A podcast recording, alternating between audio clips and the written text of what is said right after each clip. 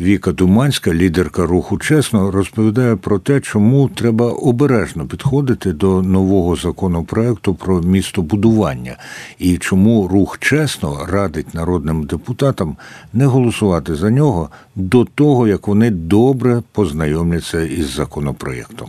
Віто, чому звернули увагу зараз саме на цю реформу, і е, які підстави до такого от драматичного, я б сказав, заклику? На цю реформу ми звернули увагу давно. Тобто вона ще розглядається з 21-го року, фактично. Був ухвалений проект до першого читання, і нам стало відомо, що комітет вчора мав розглядати законопроект до другого читання. Але в чому казус? Цього законопроекту немає в публічному доступі.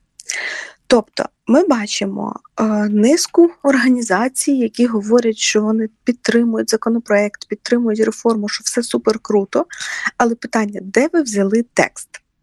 Офіційного тексту наразі немає. Навіть е, чесно отримав текст від кількох нардепів, при тому він різниця.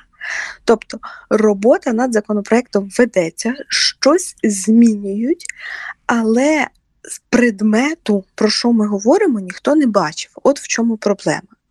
Тобто, та реформа може стати хороша, може вони її допиляли, врахували зауваження, а може ні.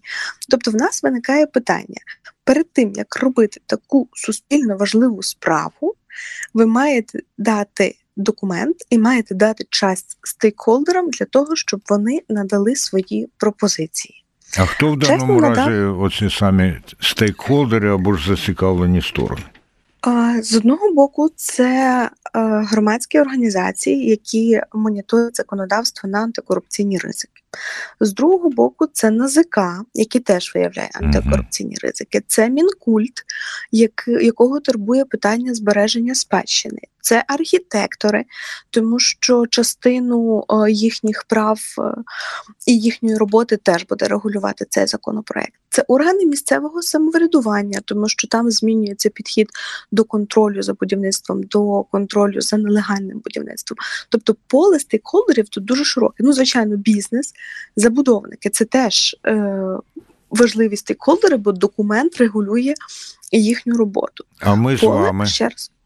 Не, Ой, з вами не, не бізнес, не там те, просто люди, які ну я себе віднесла в розділ громадських ага. організацій, так, але людям це теж важливо. До прикладу, mm. ми в вересні писали статтю по цьому законопроекту, і що мене вразило, от от як громадянина, не як представника громадської організації, що е, долучатися до обговорення містобудівної документації е, можна тільки у своєму районі за баченням забудовників. Тобто, якщо я живу на Святошину, то мене мають турбувати забудови тільки Святошину. І мені має бути абсолютно все одно про забудову в зоні ЮНЕСКО, про незаконне будівництво біля Софії чи про те, що робиться на Печерських пагорбах. Mm-hmm. Така була логіка забудовника.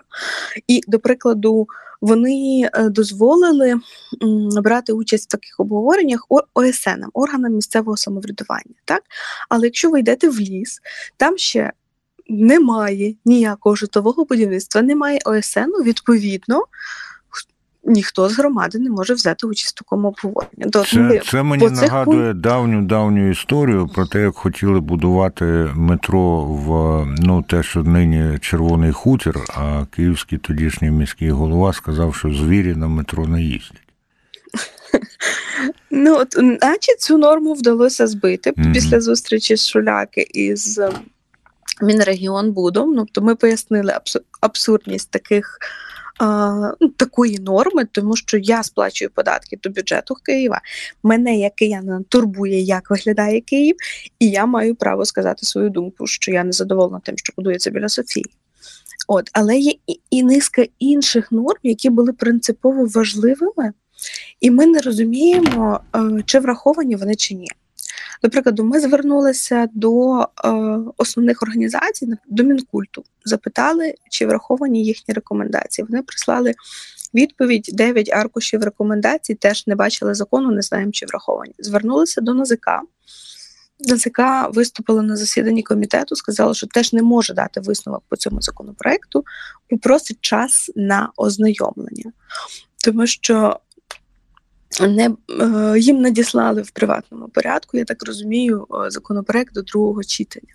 Ну але так не має бути. Тобто, якщо ми робимо велику реформу, яка важлива для країни в часи війни, ми, як мінімум, маємо її обговорити, оприлюднити, показати і тоді рухатися. Яка реакція на вашу статтю? От е, тому, що, хоч і минуло ще, здається, менше доби, відколи вона з'явилася, але лідерка руху, чесно, це людина помітна, і хтось мав би вже або зателефонувати, або написати, або е, зробити контрпублікацію. Дивіться, контрпублікації ще не бачила. Ага. Е, стаття обговорювалася з депутатами, бо ми її старалися підготувати до засідання і підкомітету, і комітету, щоб депутати не голосували за це. Е, але е, наскільки мені відомо, вони таки проголосували. І зараз вже буде питання залу. Тобто, чи буде у слуги народу достатньо голосів для того, щоб провести провести цей законопроект. І мені дуже цікаво, як вони будуть враховувати рекомендації від профільних стейкхолдерів.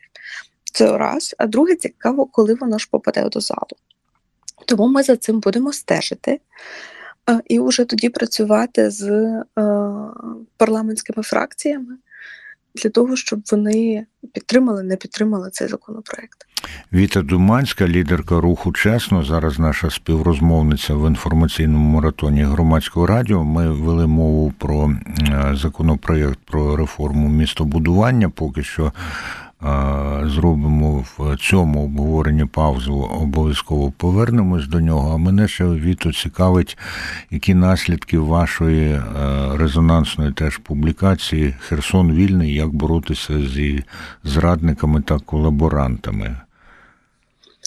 Так, ми це готували е, буквально в перші дні, коли е, зійшли наші військові у Херсон.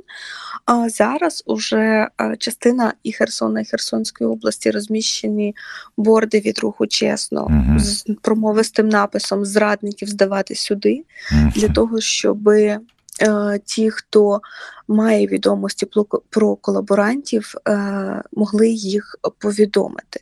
Тому що ми знаємо, що частина колаборантів втекла з росіянами, так, коли вони звільняли територію, але велика частина е, їхніх посібників залишилась. І тут питання для того, щоб можна було їх їх е, виявити. Інформація, яка попаде до чесно, не пропаде. Якщо доказів достатньо, буде оприлюднена в реєстрі зрадників. Якщо ми вважаємо, що доказів трохи мало, вона пропаде до попаде до правоохоронців, тому що в них більше інструментів, щоб перевірити.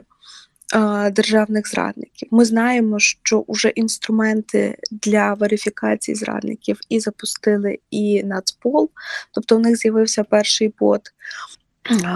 Є такі е, інструменти також в СБУ, тому закликаємо жителів міста, в якому форматі їм зручно, але розказати про цих людей і е, повідомити, чи громадські організації, чи правоохоронні органи.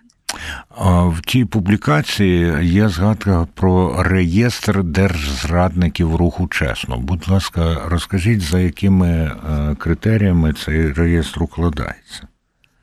Реєстр працює з квітня. Наразі там зараз е, майже тисяча фігурантів, буквально трохи не вистачає до тисячі.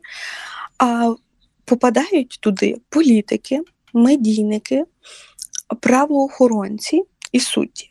Найбільше там зараз політиків, тому що чесно. Завжди працювало з політиками.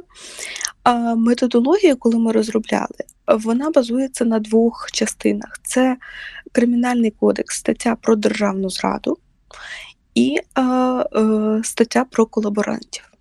Тобто ті, хто допомагають колаборантам фінансово, е, ті, хто організовують незаконні вибори, е, ті, хто беруть участь в незаконно створених органах управління, е, ті потрапляють до нашого реєстру.